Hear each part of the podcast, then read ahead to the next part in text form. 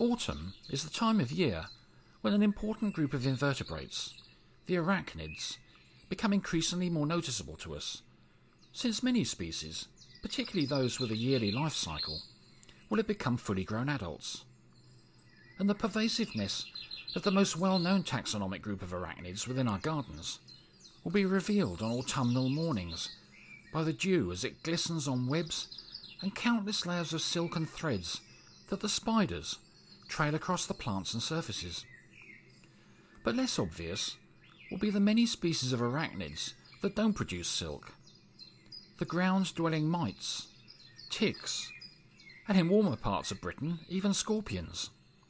But also an order of arachnids called the Opiliones, which are more commonly known to us as the harvestmen. Harvestmen, of which there's around 25 species in Britain, are relatively common, and although they can be seen throughout the year in a variety of habitats, they're most likely to be found during autumn and around harvest time. But without close inspection, harvestmen could easily be mistaken for cellar spiders, the daddy longleg spiders that we often find lurking in dark corners or behind the furniture within our homes. Since just like the cellar spiders, most harvestmen have eight long spindly legs and a small round body.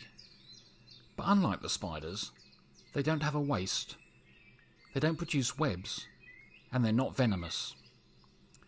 They do, however, have two eyes on a raised structure on their backs, and two large fangs that protrude from their heads, and hooks at the end of their legs that they use to catch their prey, which includes a wide variety of other invertebrates including spiders, slugs, and even small snails. They also have an effective defense strategy, for which they readily shed a few legs if caught by a predator, and then secrete a foul smelling liquid to deter them from being eaten. So the harvestmen are quite a unique and interesting group of invertebrates that often go unnoticed within our gardens, but are well worth keeping an eye open for.